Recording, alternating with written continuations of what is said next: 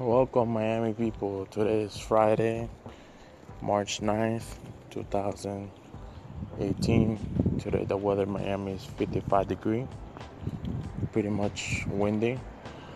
Of the wind of 10 mile per hour.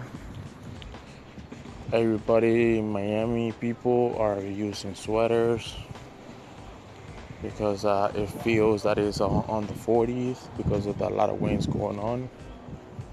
We're expecting to have a cold today, tomorrow, and most likely until Sunday. This is today in my report. Thank you so much enjoy your day.